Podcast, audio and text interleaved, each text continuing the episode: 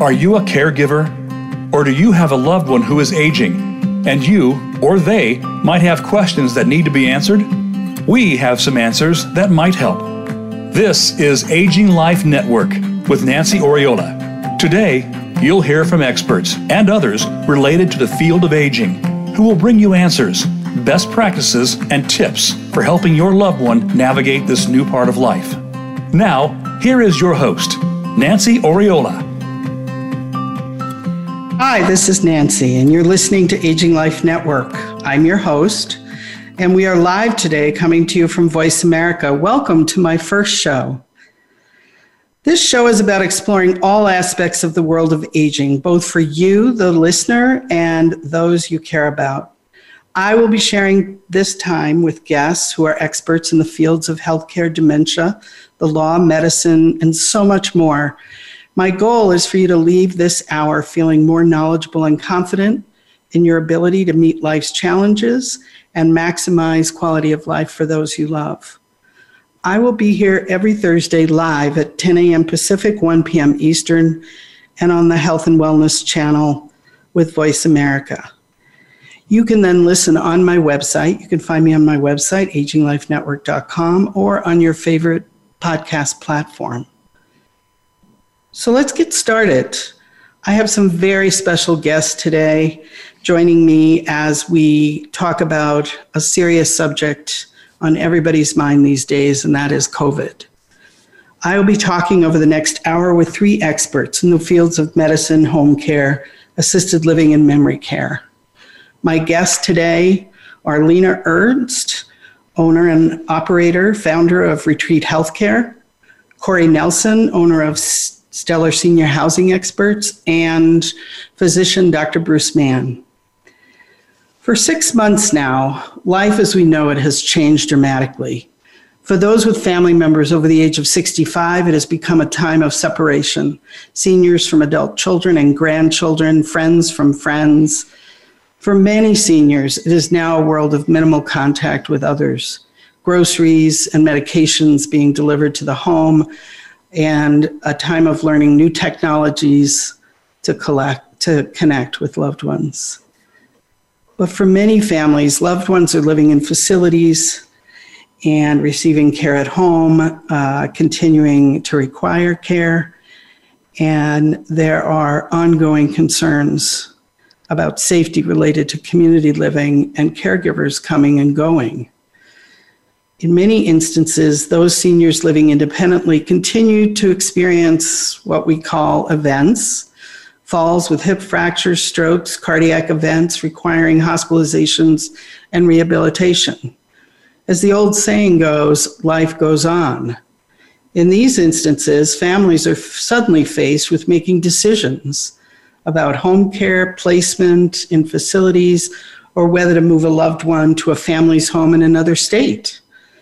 My guests and I will be addressing your concerns today and helping us understand what protocols these entities, home care facilities, et cetera, are following or should be following to keep your loved ones safe. At the end of the hour, I will be talking with Dr. Mann about the general protocols you should be following to keep your loved ones safe, especially when interacting with them and visiting with them in their home. My first guest, Dr. Lena Ernst, is owner, founder, and operator of Retreat Healthcare. She earned her PhD from UNM and uh, has been working as an educator and operator for 30 years in the field of aging. As an educator, she has focused on, um, and her expertise is in the area of dementia and the neuropsychiatric features in dementia, as well as the challenges that caregivers face when caring for loved ones with dementia. Dr. Ernst um, is, again, the founder of Retreat Healthcare, which includes two assisted living communities, an advanced dementia specialty care center, a community based hospice, and a non medical home care company. Welcome, Dr. Ernst, and thank you so much for being my very first guest. Good morning, Nancy. I'm so happy to be here. Thank Good you. Good morning or afternoon. That's or right. Wherever you are. Wherever yes. you are. Um, so, we're going to talk about a serious subject today, and um, you have a lot of information for us. So, I'd like to just simply start by asking, as the owner of a private non medical home care company and assisted living facilities, uh, what sort of protocols, what has changed for your organization in the last six months in terms of safety protocols and what have you put in place to ensure the health and safety of those you provide services sure. to? Well, thank you for asking. Um, in, in some ways, it's an enhancement of what was already being done. And in other ways, it is absolutely new as, as COVID 19 is new for all of us. So it started in February and it has only grown and changed literally weekly um, as we learn more and more about this particular um, novel virus and as we learn how to both protect workers, staff, but, but those those residents and their families. I think that home care and facility care and hospice um, have similar themes that we've all shared in terms of how to cope with this but in some ways there are some some small differences. In general these these themes that we have lived by and we've done this by developing response plans response action plans um, and and i think that is an initial good question whether you're looking at a facility or at a home care um, does your agency that you're considering um, have a response plan those response plans really focus operators owners, agency directors to think about the big picture and to bring that down to task by task changes that need to happen in order to keep pe- people safe. Generally, these four or five themes would fall around basic knowledge basic knowledge of the of the virus of covid-19 and using appropriate sources uh, to gather that knowledge. Cdc their local state departments of health um, uh, public health agencies. Y- you want to know as much as you can about it. You want to be able to disseminate appropriate knowledge to your staff and to families and residents or patients that you're working with and you want to keep abreast of the changes because as i said since uh, february there have been um, multiple changes or uh, revisions to what the best practices might be. So so having somebody in an organization that's very connected to uh, the best knowledge becomes super important during these times. The second theme is really around training. Once you have that knowledge, how, how do you get that knowledge out? and in uh, in everyday behaviors, especially for staff. And so, uh, training in a healthcare facility may be different in an assisted living or a nursing home than it might be out in the field in home care. So, these questions that families would ask or inquire about, which is how, how do you train your staff? What what are the topics they're being trained on, and and how do you get that information out? In home care, we use a lot of technology to do it. We use apps, uh, caregivers who carry smartphones, who have apps that are feeding information and allow them to interact with a home base. Because they're in the field, we need to have constant communication and get them the information where they are, which can be anywhere in a community. In a facility, you're able to do it on site with the expertise of physicians and, and nurses and doing small group individual group and we use web-based uh, knowledge uh, systems so that they also are sort of constantly being updated with the best practice. So training becomes uh, a key component in evaluating is a facility or is a home care uh, on top of these these uh, bits of informa- information that we're getting and are they training their staff to use them appropriately? That third theme that we really focus on and have been probably uh, on a daily basis since this all happened the first part of 2020 is in this area of infection control. We think of that uh, surrounding sanitation, cleaning, hand washing, um, how to use what we call PPE, the personal protective equipment, face masks, gloves, gowns, N95 masks, even beginning with the difference between do you use a homemade mask, a surgical mask, or an N95 mask. The, these are all uh, questions people have, both families, uh, residents, clients, and staff. And you need, uh, from an agency perspective, a key team. In our facilities, uh, our organization, it's key teams made up of physicians, educators, uh, nurses, and family members to all have voice into what we know about the virus and how best to implement these kinds of, of changes in our behavior. So infection control um, has become super important. This this also deals with this issue of screening staff before they come on. How do we how do you do you evaluate symptoms? Do you do you know what the symptoms are?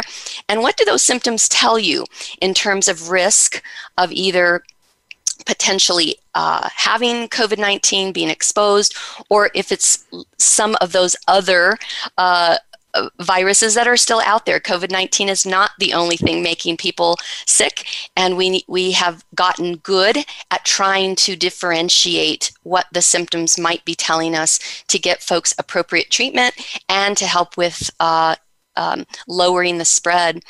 There's a lot of questions around testing, and this is a state by state issue. Every state's going to be a little different. And so, um, having an organization be very familiar with their own state's uh, access to testing.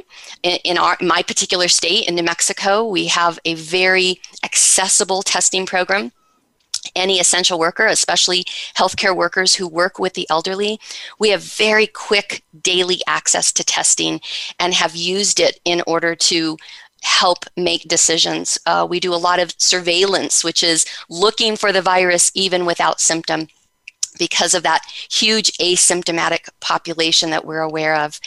And then I think the this last area that we've been uh, spending a lot of time on again it's not new but enhanced is this area of case management or care management so when we when we learn about symptoms when we're looking for potential risk when we are implementing heightened uh, changes in sanitation and infection control, all of these things really come down to each individual resident or client and and what is what is their particular care plan or treatment plan what is their risk and how are we managing uh, mm-hmm. what we see for that person mm-hmm. so i think case management has become uh, very in, integral in both facilities and home care so, an expansion of the traditional in house care plan to include other psychosocial, biopsychosocial factors. It is. It's all of it, mm-hmm. and it is. It is uh, very much anticipating.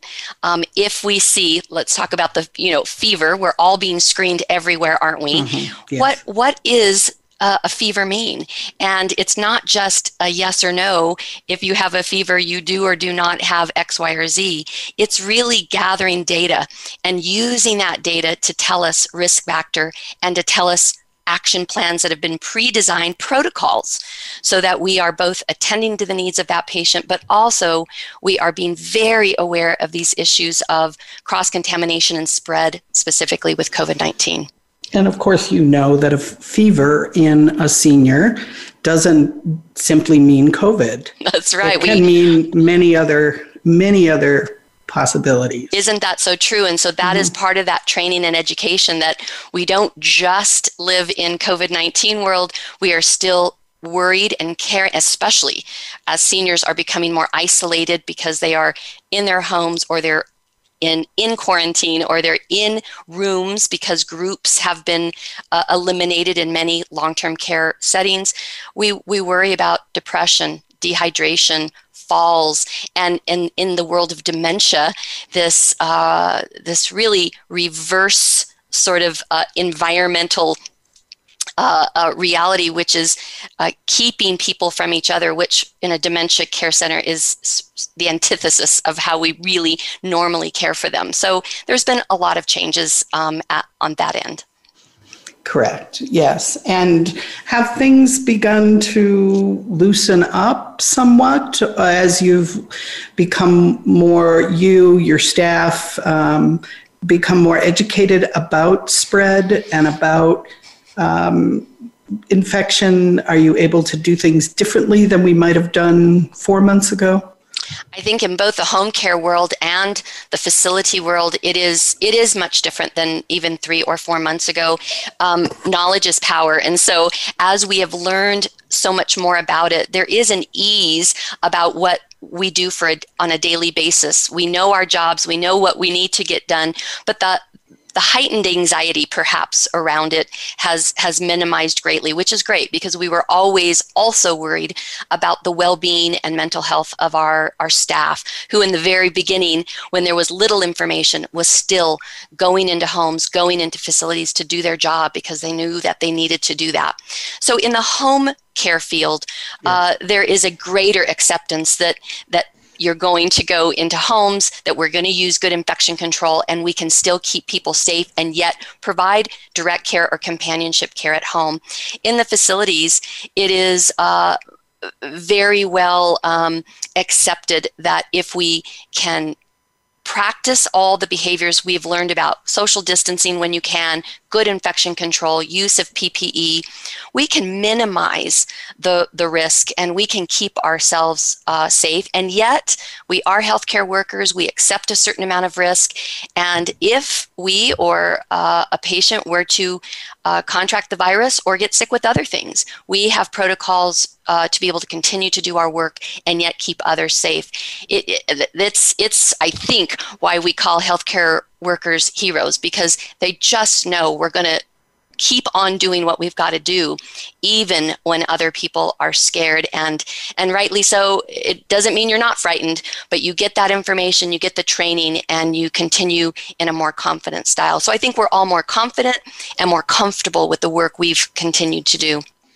And so, um, in terms of you know what families should be asking about, um, in summary, you've talked, you've provided us three points.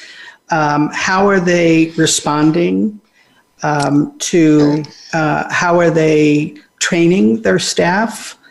And um, and what was the third point? What are we doing today? Really? Uh, yeah, I think infection control and infection training control. and and the response plan. But I think from a family perspective, what we have uh, felt the most and heard from them the most is this um, difficulty of being distant in the home mm-hmm. in the home environment they mm-hmm. may still be going in they need to or they want to but they're learning how to do that and and to keep people safe in facility environments in many states it is still prohibited so what i would say is um, get on your department of health or public health websites in your yes. particular state see what your governor or your uh, health directors are saying and follow follow that information as facilities we give the information out to families it is a requirement but families can also access that information on their own. Stay very connected with your healthcare facility.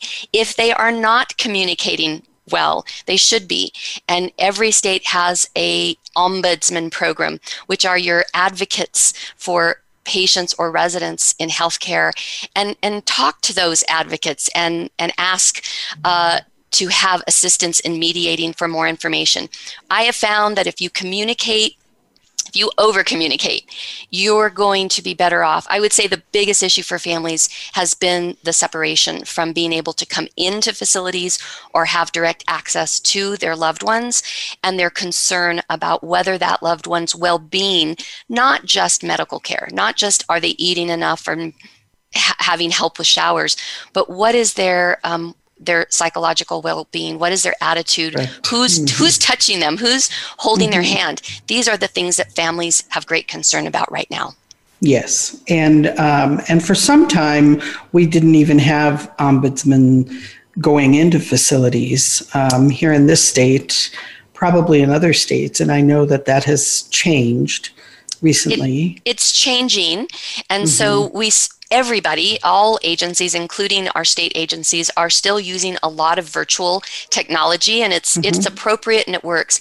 But there is now a movement toward it's time to start re-entering facilities. Use again all these things we've learned of appropriate hand washing, PPE, mm-hmm. and distancing. And there is a way to start phasing in more uh, involvement and interaction, and starting to be uh, a greater advocate advocates for the, the clients in facilities. Um, mm-hmm. Yes. Well, and we'll talk with Corey a little bit about choosing facilities and Dr. Mann a little bit about um, the healthiest environments. But, but just to, to close that loop, um, if a facility has an outdoor space, I know that people are becoming more comfortable doing visits that way. Yes, again, every state is different, and some states have been doing it now for some time. My particular state just started. Some require uh, very set kind of uh, environmental setups. Our state in New Mexico, we have cubicles and, and plexiglass separations, and they're very well uh, detailed out what you need to do your outdoor visits. Other states may have other requirements. So it is really being familiar with your particular states, uh, uh, and, and that's appropriate because every region, every part of the country may have different risks, and, and even within different cities, there's different risk factors. So, keeping on top of that information, following the rules is what we always want to, to say. Um, the, the, the guide guidance is there for a reason to keep people safe, and we want people to follow it. Um, and mm-hmm. that's from a facility side, but also from the general population side. Well, and we we're going to come back to this, Lena. Dr. Sure, Dr. I, am here when you need me. okay, um, we're going to take a break, a short break, and we will be right back.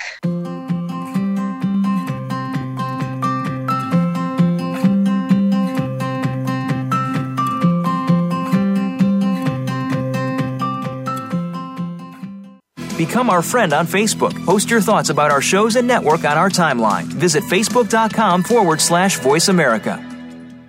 Are you overwhelmed and struggling with the next step? Is your family in crisis? Do you need advice or help making a difficult decision for an aging loved one? Aging Life Network was developed to connect you with senior care experts and life care professionals who will discuss your unique situation, offer practical, step by step guidance tell you the questions to ask, and help you understand the maze of options. Their network of life care professionals, available to you through HIPAA compliant video conferencing and calls, will work with you to create action plans to solve your current and real time problems. Aging Life Network's online educational center, ALN Academy, offers 24 7 access to the most up to date and accurate information for seniors and their families. Through podcast interviews with senior care experts, articles, and live webinars, Aging Life Network shares with you those things you need to know to care for your aging loved one. Check out aginglifenetwork.com today and find the answers you need. Your life, your health, your network. You're listening to Voice America Health and Wellness.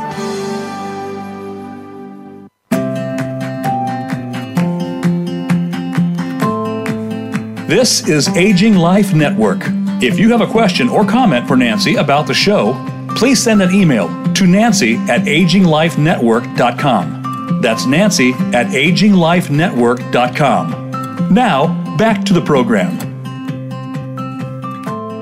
Welcome back. I'm here with Dr. Lena Ernst, founder of Retreat Healthcare, and we have been discussing uh, safety protocols in uh, assisted living, memory care, and home care with our loved ones. Thanks for joining me, Dr. Ernst. Sure. Happy um, to be um, here. So, um, you know, you talked a lot about, uh, you know, we hear a lot about CDC guidelines and um, what people should know is that you can actually go on the CDC website and find guidelines for care providers um, and, yes. and, and have things listed for you so that when you are out in the community uh, searching for uh, the best places to place your loved one or companies uh, to come in and provide care, you'll have some sort of outline of what to be looking for. Yes, and, and there are a lot of user friendly uh, uh, bits of information on there. It is not all medical or highly theoretical. There's checklists and basic steps and um, graphics, uh, videos. So it is um, it's a really great website to get get the the latest information um, that you can trust. Yes. Well, I thank you for joining us today. It, it's been you've been very informative, and um, fair warning to my guests, you will probably be a regular on the show well, because I'm, you are a wealth of uh, really good information for us. Thank, thanks for doing this. There are so many families that that want information, and so it's a wonderful service. I'm happy to be here. And I know you enjoy educating families. So we are we are on the same page. Um, I'm thank you, Dr. Ernst. Um, I'm going to turn to uh, Ms. Corey Nelson, who is my guest from the world of placement services and housing of seniors. And um, I will tell you that Corey Nelson is the owner and founder of Stellar Senior Housing Experts. Um, she's been helping seniors and their families find placement in, in New Mexico for 10 years. She has 20 years' experience working with older adults in healthcare and is uniquely qualified to guide families through the incredibly challenging and emotional process of finding placement for their loved ones. Welcome, Corey. Uh, appreciate you joining me today.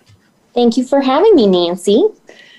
So, um, what what do you see happening out there? Um, obviously, as I mentioned in my intro, life goes on. People are still um, needing services such as assisted living and home care, and you are you're on the front ground uh, on the on the front of the line working with families who are uh, pretty stressed out during this mm-hmm. time.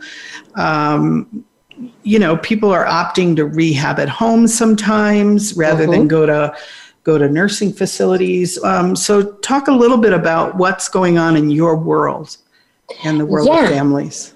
Yeah, we are definitely there is still a need for our services, and people are still definitely needing placement and expertise that options such as Lena's provide. Um, but we're also seeing a lot of families caring for their loved ones at home because they can right now, or at least a, a, few months ago or a couple of months ago, they could care for their loved ones at home because maybe they weren't working or working, you know, they were working from home so they could meet the needs of their loved ones at home. So we're seeing families opt to do just that. And a lot of times I just can't be anything but respectful of their decisions because I I might very well look to do much the same because of the the really stringent restrictions right now in assisted living that are very necessary, but as Dr. Ernst was talking, you know, are very detrimental to the population that we serve at Stellar, which is primarily those with memory impairment, cognitive deficits, and and the things that they need most in you know an assisted living type setting, memory care type settings, mm-hmm. so, such as social, you know, opportunities mm-hmm. um, and no isolation. That's right. a lot of what is sadly, you know, being required right now to keep COVID at bay. Mm-hmm. So yeah. And and the reality is that um, not everyone can do that if their loved one um, has a particular need that that goes beyond what can be provided either by them uh, or mm-hmm. another family member or right. um, simply uh, you know even uh, you know they can't afford the number of hours required so assisted living yep. becomes an option um, certainly and uh, or they may have brought them home and realized that they can't manage yep it is just a necessity and they do just mm-hmm. sadly have to you know mm-hmm. work within the confines of the regulations right now. So yeah, which currently, at least in our state, as you were speaking, you know, is allowing one outdoor visit per member per of the family per month. And that has only been allowed for two to three weeks now. So things are kind of starting to open up, but it's been really hard on families where they don't have access to their loved ones. So, what are the things um, that people are looking for um, when they outline to you um, their interests that might be different than what it was prior to six months ago? You know, I think they definitely are concerned about options, you know, following the the protocols right now, and we're very careful at Stellar after 10 years of business to only work with options that we believe before COVID and now with COVID um, do follow the regulations so that we can ensure that they're going into safe environments. Um, to begin with. But, you know, the most important thing for us at Stellar always is getting the social fit right for um, for our clients, and that's sadly something that is really not something we can consider as much right now. We're you know just trying to get the right fit based on the clinical needs of our clients and and um, mm-hmm. and their physical needs and whatnot. Mm-hmm. So sadly, a lot of the things that are normally very important for families, and we're looking at those things very you know like the social needs, for right, example. Right. You know, mm-hmm. that's just those aren't considerations right now. Or I they're see. at least not the top priority, unfortunately. Right. right. People aren't worried about activity calendars as much. Although right. although mm-hmm. I would imagine that there are activities still going on. They're just different activities. Yes, yes. small group activities mm-hmm. with mm-hmm. socially distanced protocols in place. Yes. I see. And so, um, what are you looking at to determine that a facility has appropriate protocols? I mean, I'm hearing you say yeah. that you like to work, you know, even prior to COVID, you had certain facilities that you thought followed regulations and um, quote did a good job mm-hmm. but um, but what are you looking at now that might be different and um, how are you helping families make those differentiated determinations? Is it based on cost now, or um, or are you still looking at size of facility? Um, you know, the social piece, assuming someday there will be a social piece. yeah, right. So the first thing we always do with our clients is we look at our, our clients as very much individuals. They're all very unique with different needs, right? And so we ascertain what are their physical, clinical, cognitive, and social needs, what is their financial situation, and where in town does it make most sense for them to live. And then we you know, are looking at assisted livings that can meet and are the best matches for all of those needs. And then within the process of doing the actual placement, we're educating our clients on what is going on in terms of the regulations. There is going to be a two week quarantine upon move in, move in. And then there will be socially distanced, but still pr- some programming, but it's more limited. You know, they're also going to, um, you know, they're just, anyhow, we're helping to coordinate all of that. And then we're also very much helping the assisted livings to ensure you know continued success and continuing to keep covid at bay by ensuring that they're getting all of the documentation that they need upon admission to ensure mm-hmm. that the individual that's coming to them, the resident that is moving in, does not have COVID. They have a negative COVID test result that is very recent. It's not from two weeks ago, you know, when the test was accomplished, um, but it's really very recent test results. So, again, we're helping the family member to have confidence in the option because they're demanding those kinds of requirements upon admission um, and and just making sure too that their loved one is safe moving into a kind of assisted living environment. Okay. And are you seeing any trends um, families uh, we've talked a little bit about families moving um, loved ones home um, are you seeing any trends toward families trying to move loved ones to other states to be closer to them? Yes, absolutely. Although that's more and more challenging right now, too, with travel mm-hmm. limitations. Mm-hmm. Um, so we're still very often, you know, helping people, and that's that's been one of the biggest clients that we've had is loved ones, family members that are out of state, but they have their older adult senior here in the state of New Mexico. They can't travel to be here, so we're helping them find placement from afar. So you're That's calling. a huge trend that we've seen. So you're contacting colleagues in other cities and states who are placement specialists or perhaps care managers or someone who can help the family with placement.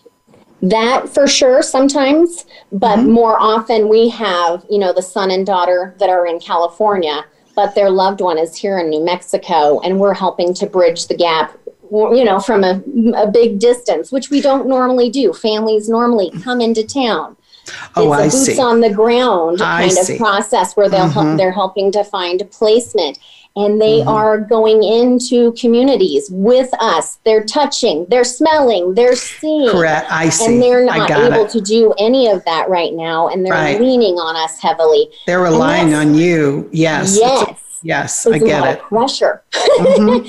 but and that is one thing that Uh-huh. I think I would most highly recommend to anyone, you know, in any market that they find a wonderful, you know, local placement agency that's trustworthy, experienced, you know, and has lots of, you know, years under their belt to help them through this process that's difficult any nor- during a normal time but it's 10 Right. times more difficult now and Sure. it's so much more important to ensure that they are going into a very trusted environment assisted living that has all of the protocols in place to best keep their loved ones safe so that their loved ones here in New Mexico or in the assisted living are sleeping well at night and their family members out of state as well. Everyone deserves to have the best quality of life. Yes. Mhm. Well, it's a wonderful service. Um, I will say that um, house, senior housing placement specialists, it is a new area of practice, last 10 years or so, and um, most um, provide the service at no cost. They're reimbursed by the facilities for their work. And it's certainly something that families should know about. So I appreciate you joining us and talking a little bit about what's going on out there, Corey. Um, Absolutely. And and I um, I hope to see you back again. Thank you so much for joining me. Thank you for having me, Nancy. You bet.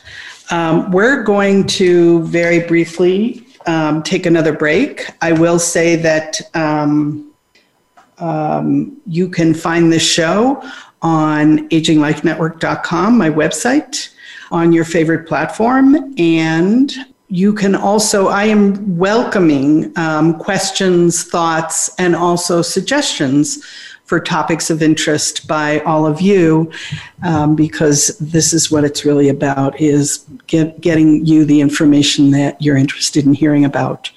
So please take a moment if you will nancy at aginglifenetwork.com i'm happy to personally uh, answer all of your questions. Thank you so much and uh, we'll be back in a few moments with dr bruce mann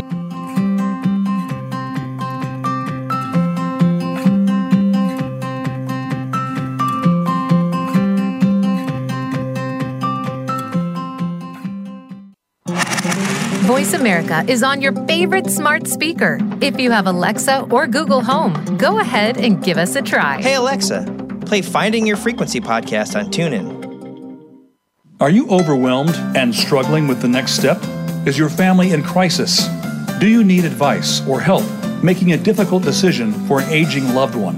Aging Life Network was developed to connect you with senior care experts and life care professionals who will discuss your unique situation, offer practical, step by step guidance, tell you the questions to ask, and help you understand the maze of options. Their network of life care professionals, available to you through HIPAA compliant video conferencing and calls, will work with you to create action plans to solve your current and real time problems. Aging Life Network's online educational center, ALN Academy, offers 24 7 access to the most up to date and accurate information for seniors and their families. Through podcast interviews with senior care experts, articles, and live webinars, Aging Life Network shares with you those things you need to know to care for your aging loved one. Check out aginglifenetwork.com today and find the answers you need.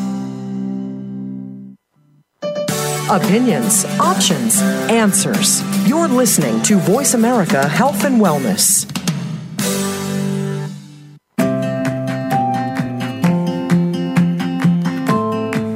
This is Aging Life Network. If you have a question or comment for Nancy about the show, please send an email to nancy at aginglifenetwork.com. That's nancy at aginglifenetwork.com. Now, back to the program. Hi, this is your host, Nancy Oriola, and uh, we are back at Aging Life Network with Voice America. I appreciate you joining me today uh, for this very somber and informative um, subject uh, around COVID and keeping our loved ones safe um, with home care and facilities. I would like to end the show today talking about um, a, very funny fellow, so um, we'll, we'll try to keep it down a little bit. But um, Dr. Bruce Mann, who is a board certified internist and fellow of the American College of Physicians. Dr. Mann is formerly an academic researcher in nutrition and epidemiology with several, several published articles to his credit. Dr. Mann received his MD at the University of California, San Diego, and served as resident, chief resident, and on the faculty of the University of New Mexico School of Medicine. More recently, he has worked extensively in the Medicare arena with Medicare beneficiaries appealing Medicare coverage decisions. He is currently educating people about COVID 19 on his YouTube channel called MAN, that's M A N N, Mann on Med. Welcome, Dr. Mann. Thank you so much for joining us today. Thank you, Nancy, for having me. So, um, we've heard a lot, and I would love to kind of piggyback off what was being talked about, but I also want to just start with some of the basics, if you don't mind. Um, it's become clear to me that not everyone understands the importance of wearing a face mask.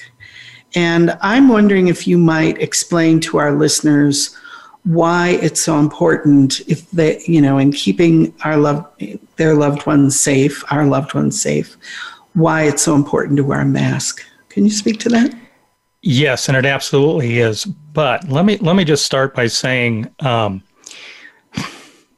how much sympathy i have for anyone who is in the position uh, that your listeners probably are I my parents spent the last years of their lives in a nursing home. My mom spent the last 10 years after a stroke and bilateral amputations.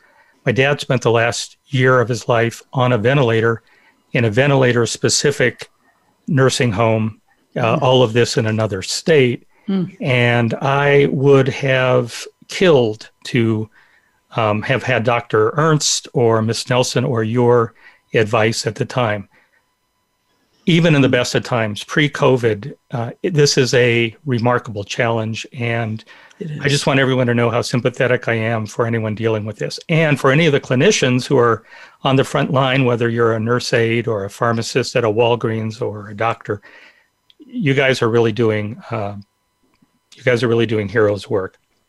Okay, first I need to explain because people don't seem to get science.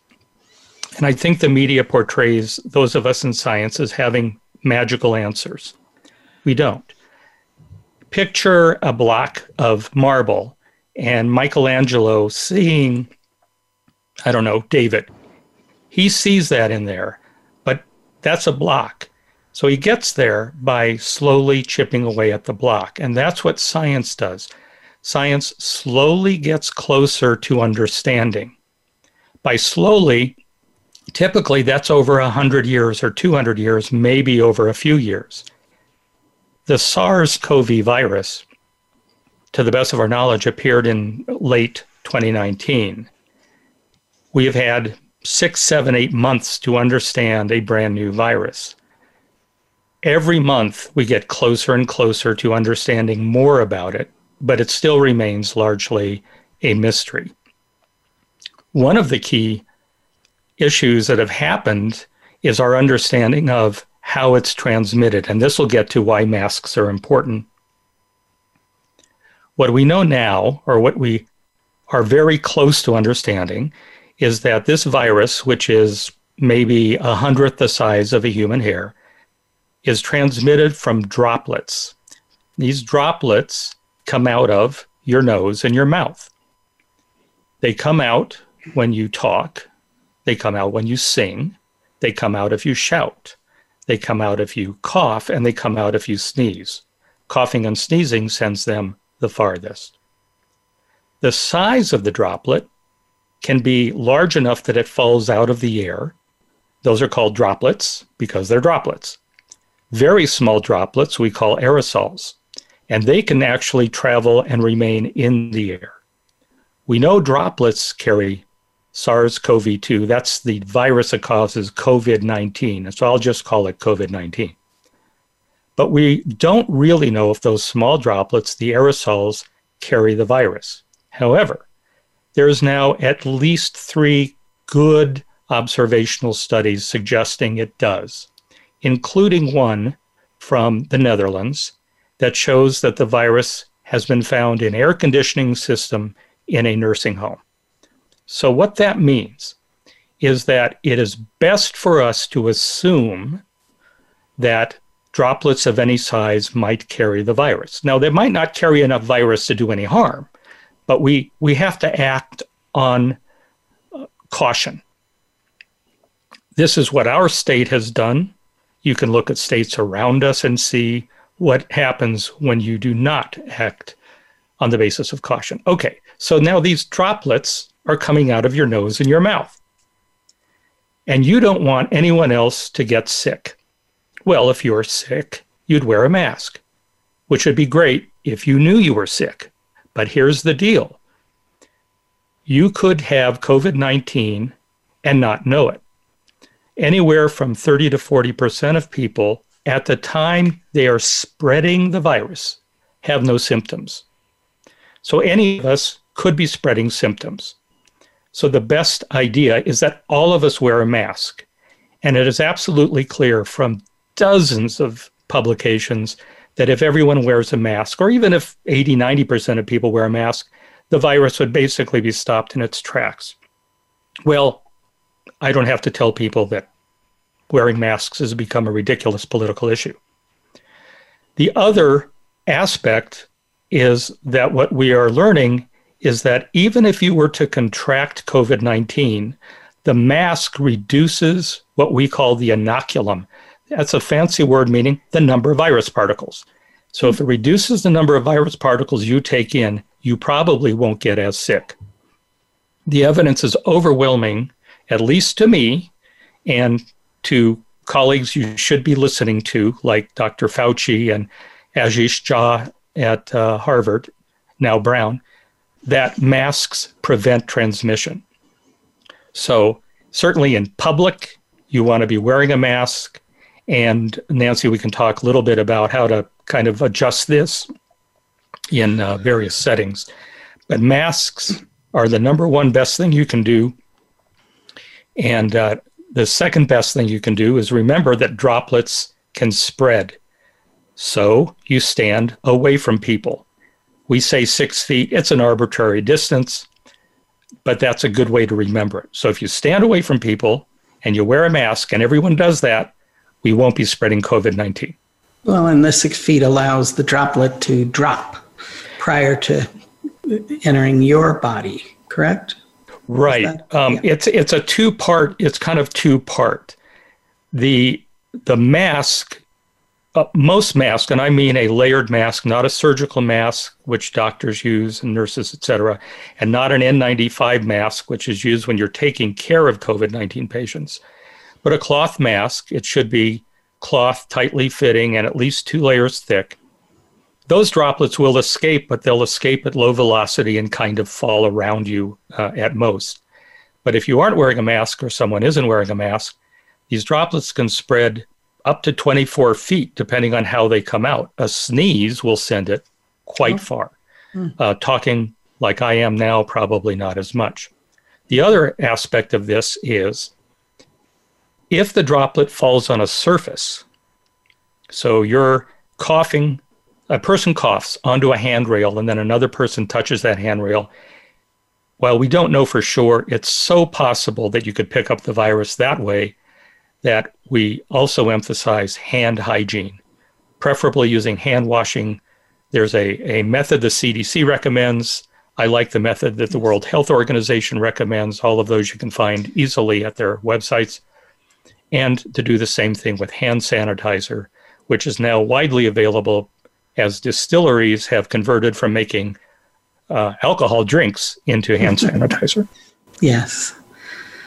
Okay and um, so it, it, there are different types of masks, and um, it, it sounds like so you've given a good description of what can happen with the different types of masks.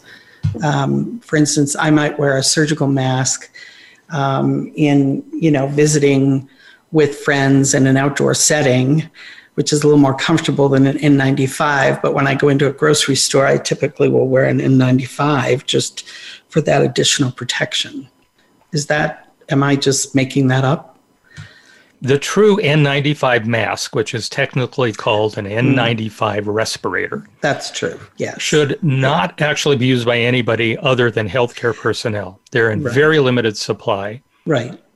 The I'm other using... thing about an N95 mask mm-hmm. is that uh, it, it really isn't an N95 mask unless it's been tested on an individual. There are many different shapes of faces and shapes of masks. That said, mm-hmm.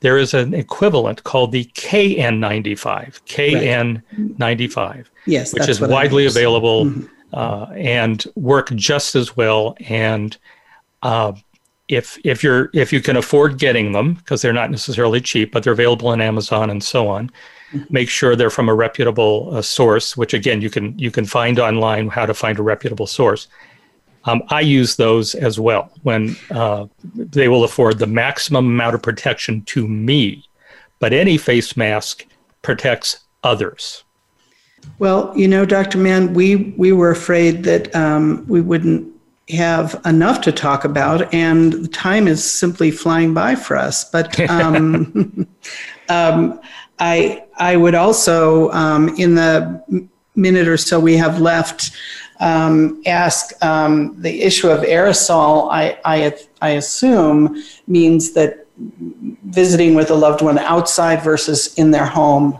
creates a little more safety. Yes. We don't have science on that. Um, mm. To me, it is logical. But again, I am I'm talking about me, my personal opinion that maintaining physical distance with mask wearing as much as possible outside is logically going to expose us to less virus than if we are in an 8 by 10 room with no air circulation. Right. Yes. Okay. And um, telehealth on on the rise? People are using that more. Is it more widely available? Simple answer, given the time, and I'm trying to be respectful for the bumper here up until they close, is yes. Uh, I think it'll be here to stay in some form, but personal interactions with physicians uh, will always be necessary. I cannot examine your lungs over the internet. That's true. That is true. Okay, well, thank you, Dr. Mann, for joining us. Um, and um, I also think you'll be a regular back with me. I particularly want to talk with you about some Medicare matters in the future, if you uh, would be so kind. So thanks for joining us today. My pleasure. And thank you to my listeners. Um, thank you for joining all of us today. Remember, you can hear this show on my website, aginglifenetwork.com, or on most podcast, podcast platforms. And I welcome you to send me your questions and suggestions for topics at nancy at aginglifenetwork.com. Thank you again for joining us, and please have a great day. Thank you for tuning in this week to Aging Life Network. Please join host Nancy Oriola for another edition of the program next Wednesday at 1 p.m. Eastern Time and 10 a.m. Pacific Time on the Voice America Health and Wellness channel. We can't wait to talk again.